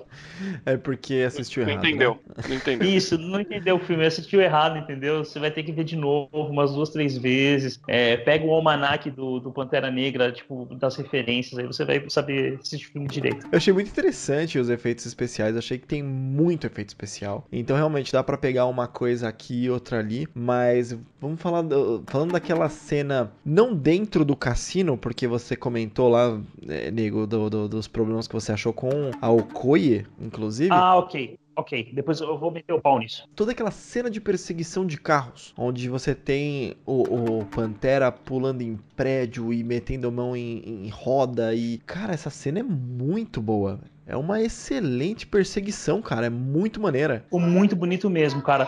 Mas a parte do, do cassino, é, eu, agora eu lembrei desse, desse defeito. Você tá vendo você estragando o filme para mim? É. tem uma, tem a, a, cena, na verdade são duas cenas, né? São duas, do, dois, dois takezinhos dessa parte do cassino, uhum. que é uma quando a, a Okoye vai pular para baixo, que ela pula e aí, tipo, é, tem uma pilastra estrategicamente colocada onde sai a atriz e entra a atriz digital e ficou muito muito mal feito, uhum. muito mesmo. Tipo, nem, a, nem o posicionamento do, corporal dela é, tá parece que encaixa. E o contrário também, que é logo na sequência, o. Esqueci o nome do ator, mas o Pantera Negra. Ele, ele o pula. Chad, Chadwick Boseman. Chadwick Boseman. Ele pula pra cima pra ir atrás do, do Ulysses Claw. E, cara, é muito ruim também, cara. É muito ruim. Mas assim, é, do mesmo, é, é, é, a mesma pegada, tipo assim, nossa, mano, pra que que fez? Caralho! Bagulho, tipo, acontece um bagulho nego. meio segundo depois que você já esquece. Mas eu tenho que concordar, concordar com você. Você falando assim, eu lembro exatamente das duas cenas. e Caraca, não, gente. não, não passou despercebido pra mim, não. Peguei, mas tipo, segue, segue a miss. É, eu preciso olhar então com olhos mais críticos que passou totalmente embaixo do meu radar isso. Mas acho que a gente pode só fazer uma mençãozinha do da cena pós-créditos e aí a gente vai para nossa conclusão? Sim, sim, antes da cena pós-créditos, eu acho que, que, que, que é válido só a gente mencionar ali do, do laboratório, né? Que eles chegam com a nave lá e tudo mais, falar, ah, comprei esse prédio, comprei aquele prédio, aí ele meio que nomeia a, a Shuri ali, né? Como que vai. Laboratório? Mas não é laboratório. laboratório, é uma escola, né? O que, que ele vai fazer Ah, ali? tá, não. É o, ele vai fazer um centro que é é, basicamente é o centro de assistência wakandiano. Então ele tá fazendo esse centro de assistência que é para justamente um centro de assistência àquela região que é, é uma região Onde o muito Killmonger viveu, né? Exatamente, onde o Killmonger, Killmonger viveu, uma região muito carente, onde tem muita, é, muita diferença de classes, enfim, para justamente tentar dar oportunidades para quem vive naquela área. Vai fazer um, fam- um famoso Senai ali, né? É, É, eu, lem- eu- eu lembrei aqui, eu Senai, você puxei, fez Senai, né? Isso. eu puxei da memória aqui, eu puxei da minha memória aqui e lembrei o nome da região que é Oakland. Foi da minha memória, não consultei não, viu? É, Lá na Califórnia, teve os conflitos. É, eu lembrei aqui, achou aqui um, É, Mentira, baixou aí um Google aí. Um Google. Não, mas é isso. E aí ela tem também, ele comenta justamente nessa cena, fala sobre a divisão de tecnologia. Então ele- eles vão apresentar tecnologia. Uma coisa que acontece que eu acho, que sei lá, velho, acho meio cagado, é complicado, mas no HQ eles comentam sobre dividir a cura do câncer com o resto do mundo, né? É verdade. Ah, e um dos conselheiros de Wakanda fala assim: não, mas, cara, eles transformariam isso em uma arma de alguma maneira, sabe? A primeira coisa que eles fariam era transformar isso numa arma. Cara, não, em arma não. Muita... em- eles falam é, que é, numa máquina de dinheiro, tipo, que eles só vão fazer, vão fazer, vão dar só pra quem puder pagar, né? Não, não, eles vão transformar em uma, em uma arma. Porque tem um outro momento em que eles falam: por que curar quando você pode criar o remédio que, e fazer o, o- O dinheiro, né? É, o dinheiro de tratamento, entendeu? É, por que É. você vai curar uma doença quando você pode lucrar com o, com o tratamento dela? Mas esse foi um outro momento. Mas sobre a cura do câncer foi, foi exatamente isso, né? Que é, é, se a gente der a tecnologia pra eles, eles podem de alguma maneira transformar ela em uma arma. E assim, eu sei lá, né? Como é que funcionaria o vibranium e tecnologia wakandiana pra curar o câncer? Mas me soa meio, meio manezão, assim, meio, meio babacão, assim, sabe? Você ter a cura do câncer e não dividir com o resto do mundo. E aí a Shuri meio que tá encarregada em fazer a divisão tecnológica, em apresentar a tecnologia para o resto do mundo. Então essa é uma parada que eu não sei se isso vai ser abordado no segundo, mas é bem capaz. Assim, sabe? Ah, provavelmente. De- do segundo ser, olha, vocês dividiram tecnologia e agora tá aparecendo armas wakandianas no mercado, sabe? É, Então, é bem capaz de acontecer umas, umas paradas dessa aí. Uhum. Ah, mas aí ia puxar muito pra Homem de Ferro 2, né? Olha lá, você falou que, que ninguém tava perto de você, mas também Homem de Ferro 2 já faz trocentos anos, né? Já tá na hora de repetir alguma coisa. Mas a gente tem. mas a gente tem Doutor Estranho fazendo a mesma coisa que Homem de Ferro 1, então, né? O que seria isso pra Marvel, né, cara?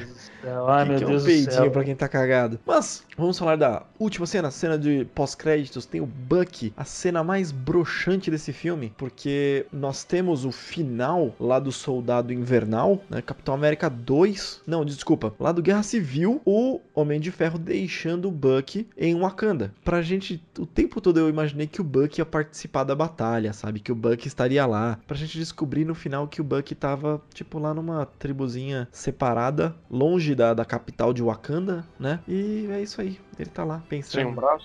Sem um então, braço. me, le- me lembra. é, Que merda, eles- velho. Só mostra ele sem o braço e o cara falando que, que tipo, ele vai ser chamado logo, né? Não, não tem a cena de levando o braço pra ele, né? Isso aí é só no Guerra Infinita mesmo, né? Só no Guerra Infinita. E assim, não é chamando ele de maneira nenhuma. É só falando, e aí, como é que você tá? Sabe? É, não, é, tipo, É isso. tudo bem? Cara, que cena broxante, né, velho? Parece que a, Uhum. A Marvel tá perdendo a mão com algumas, né, velho? É, teve uma, teve uma pior. O The Ant-Man and the Wasp aí, o Homem-Formiga e a Vespa que a gente falou no último HeroCast. Nossa, rapaz, eu fiquei bravo, velho. Nossa, que merda de cena. Pra que esperar tanto tempo, velho? É. Ah, a gente tá lá apertado, velho. O louco foi no banheiro, viu uma merda de uma formiga. Ah.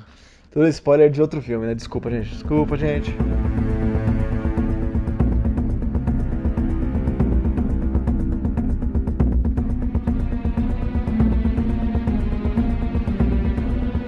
Nosso terceiro e último bloco, onde nós trazemos nossas conclusões do filme. Uh, lembrando que as nossas notas são dadas com o coração e não devem ser levadas a sério para futuras comparações. Então eu vou começar puxando aqui. Renê, me diga por favor qual que é a sua nota e se você quiser fazer a divisão quadrinho, filme, fique à vontade. É, pode ser que eu pode ser, pode ser que eu faça essa divisão sim, porque não é tão igual assim, tudo mais, né? Abordam de maneiras diferentes assim o Pantera Negra. Quadrinho eu gostei, gostei bastante quadrinho. Mostra uma, uma apresentação do personagem bem diferente assim, né? Foi aquelas duas visões que eu dei lá, né? Essa é uma maneira bem rasa de se explicar. É assim, eu às vezes me incomodo um pouco assim, porque eu fico, pô, mas como é que ele virou Pantera? Ah, na luta lá, mas beleza. E, e o pai dele? E ele tem poder? Não tem poder? Ele é só o Pantera? Mas como é que é essa cidade, sabe? Você fica meio assim, mas ao, ao, ao mesmo tempo você foca mais nos vilões, então mostrou bastante coisa do.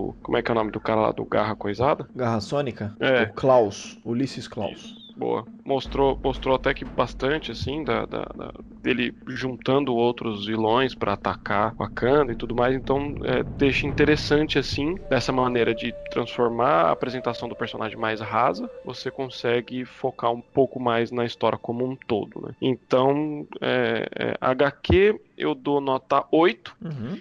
E pro filme, cara, puta que filme lindo, cara. Eu não sei se tem algum filme de super-herói mais bonito do que esse, cara. Eu acho que não. Eu acho que de beleza, cara, de filme de super-herói, eu posso estar enganado, mas eu acho que não. É o filme mais bonito que eu vi, cara.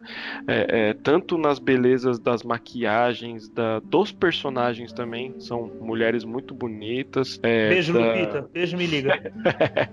de Wakanda, das montanhas, que é uma pantera gigante, e você vai naqueles, naquela tribo da montanha, um gorila gigante, das máscaras que eles utilizam, das roupas, de tudo assim. Filme lindo pra caramba. Uma coisinha ou outra que incomodou assim, mas bem pequenininha perto do, do, do que o filme é. Adorei é, os atores que escolheram, a história, se encaixou direitinho, não vi nenhum ponto falho. Então a minha nota é 8,5, cara. 8,5 pra esse filme. Eu esperava uma nota maior. Esperava uma nota maior, viu? É, pelo tudo que eu falei, né? Não, não condiz, né? Você falou, né? Não, não, não, você, tá me, você tá me surpreendendo, Renê. Você falou é, Mal pra caramba de Homem-Formiga. de Homem-Formiga e deu uma nota razoável. é, e aí você falou bem pra caramba de Pantera e deu uma nota menor do que eu esperava. É porque Mas tá fica aí, na minha cara. cabeça os outros filmes, sabe? Por exemplo, eu gostei mais de Guardiões, eu gostei mais de Batman, eu gostei mais de Vingadores.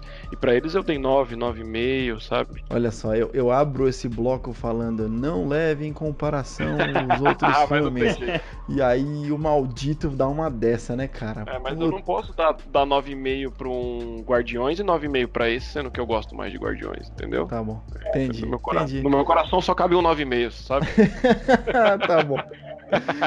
Beleza. É isso aí, então. Nego Neco agora. O que, que você achou do filme da HQ e suas notas? Bom, é, eu, eu vou ficar repetindo tudo aqui de novo, o que a gente já falou sobre- durante o cast. O filme é. Bom, vou primeiro pra HQ. É, que me surpreendeu, porque, como eu falei, eu não gosto do cara que fez a arte, mas. Quando chegou do meio pro final, eu já não estava mais me sentindo incomodado. Vou dar um 8,5 pra HQ. Pra quem quer Uhum. uma, uma origem legal do Pantera Negra, vai nessa, que vale muito a pena. É, link no post, ajuda nós.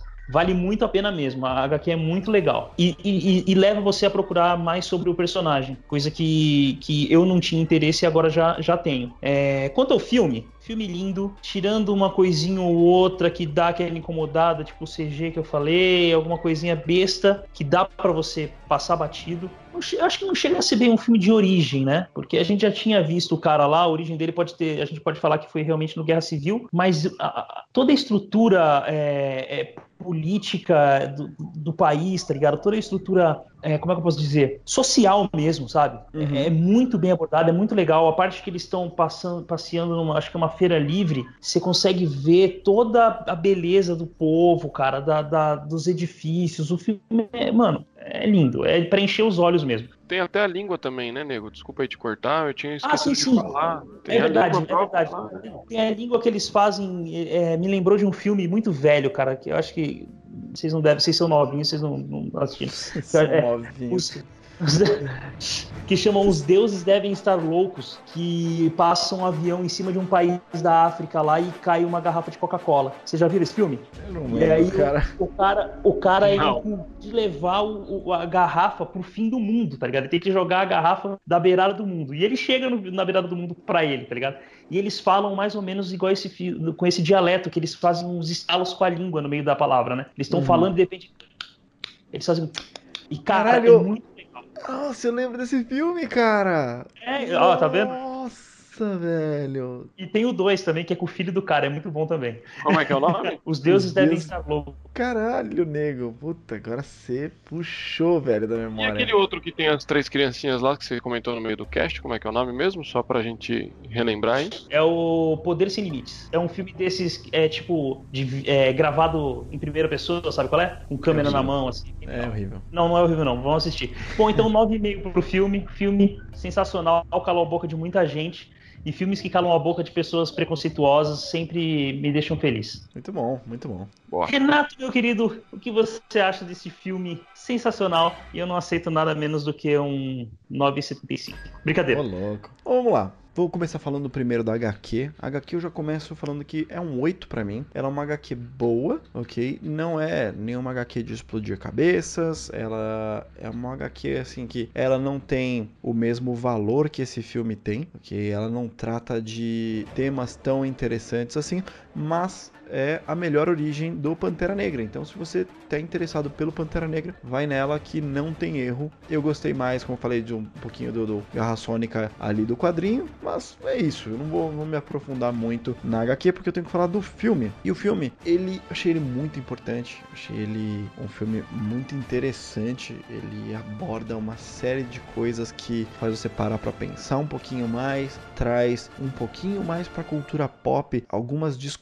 que elas não conseguem chegar, não conseguem ficar é, chegar à superfície, assim, sabe, para abranger tantas pessoas. Então eu acho que esse diretor, né, o Ryan Gogler, Ryan Cog Cogler, eu não sei falar o nome desse cara, é bem difícil também, mas ele tá de parabéns, tá muito de parabéns. Eu adorei o filme e assim, eu não vou fazer tipo ginástica nota de ginástica artística que você começa com 10 e vai tirando, porque eu acho que tem algumas coisas tão importantes nesse filme que colocam valor. Então, não é um filme perfeito, mas tem muita coisa que coloca valor. Então, eu não tenho como dar menos que um 10 pra ele. Esse filme é muito Aê! muito bom. É, recomendo pra todo mundo, cara. Então, isso assim, sério, eu recomendo que vocês recomendem para outras pessoas. Então, para as pessoas que esse filme não chega, que não são abordadas pelo marketing ou não são é, exatamente o público-alvo, recomendem, assim, sabe? Eu recomendei pra minha mãe assistir Pantera Negra, ela gostou de Pantera Negra. Recomendei pro meu pai. Bom, meu pai já gosta um pouquinho de super-heróis, mas ele gostou pra caramba de Pantera Negra. Então, Minha recomendem para as pessoas que é bem, bem interessante, assim, é diferente, certo? E as pessoas geralmente vão gostar desse tipo de, desse tipo de filme. Mas é isso. É isso aí, ó. Cumpriu o 975 que você me demandou, nego? Com certeza. Não, não poderia esperar menos de você. Você é sempre superando minhas expectativas. Tá vendo? Eu sou, o cara mais, eu sou o cara mais criticado. Aqui no começo eu dava nota alta, era, era chacota. Agora eu dou nota baixa, também. Você tá Maldito. ficando mais crítico, você tá ficando mais crítico, É. René. Verdade, é verdade, é verdade mesmo.